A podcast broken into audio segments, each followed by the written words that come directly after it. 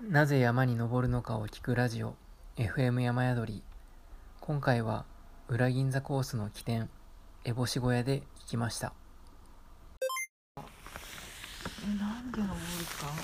息抜き息抜き山に会いに来る感じあーなるほどうんあの私鷲羽岳が大好きはいはでい鷲羽、岳に会いに来てるんです毎年夏ああそうなんですうね、んだからこの奥黒部に行きたいの、えー、あ好きな山があってうん、それに対してそうああ思い入れがある山に、あのね一昨年来た時に、はい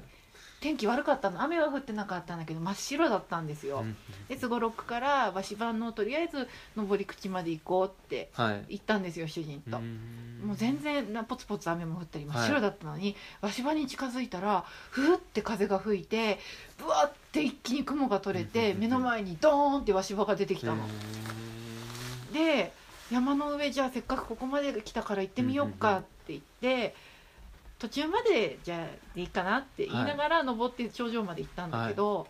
そしたら山の上行ったらもう晴れちゃって槍ヶ岳まで見えちゃって、えで登って降りてきたらまたふーって風が吹いたら真っ白にー、なっちゃったの。えー、もうその時だけじゃ晴れそたっうてなことのなんか山の神様でに、すね、はい、いや本当ウそうェルカムって言ってもらったみた いで、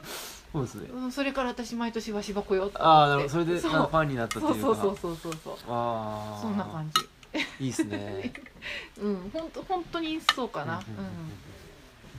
うんなんでいつも山登る時は山の神様ありがとうって思いながらあー感謝の気持ちでなるほど登ってますああすはごいすごいですね いやいやいや